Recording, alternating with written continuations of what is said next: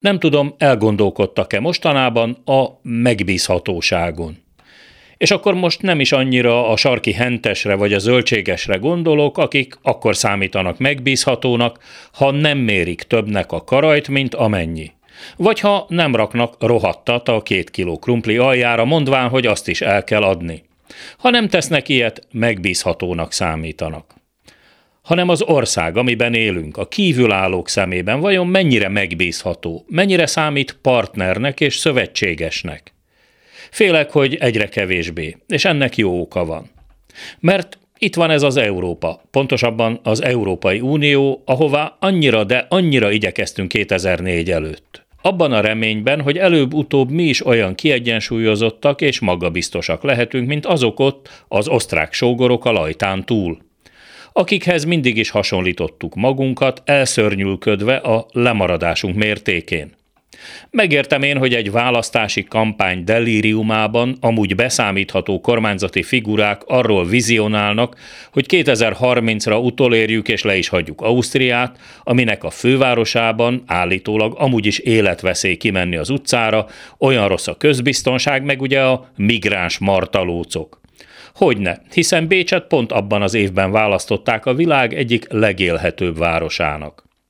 Majdnem egy évtizednek kellett eltelnie ahhoz, hogy a nagy gonosz Brüsszelben észrevegyék és elhűljenek.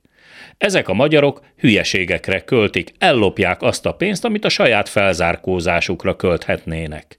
Tengelytörő országutakon bugdácsolnak, és közben életnagyságú kisvasútra költik a pénzt, csak azért, mert a miniszterelnöküknek gyerekkorában nem volt villanyvasútja. Európában 300 kilométeres sebességgel száguld a vonat, náluk meg 70-nél már kisiklik, mert annyira ócska a pálya. Futballstadionokat építenek kórházak és egyetemek helyett. Egy félanalfabéta falusi gázszerelőből tíz év alatt az ország leggazdagabb embere lesz, csak mert gyerekkori barátja vagyonát igazgatja. Hát, ha nekik így is jó? Szó sincs itt boszorkány üldözésről vagy politikai bosszúról, nem azért járt itt az újabb brüsszeli tényfeltáró bizottság. Nem vakok, látják, hogy mi zajlik Magyarországon. Csak éppen nem szeretik, ha a német, a dán, a francia vagy az olasz adófizetők pénzén nézik őket hülyének. Nem állítom, hogy máshol ne lennének időnként botrányok, Nikolás Sárközi, francia exelnök a megmondhatója.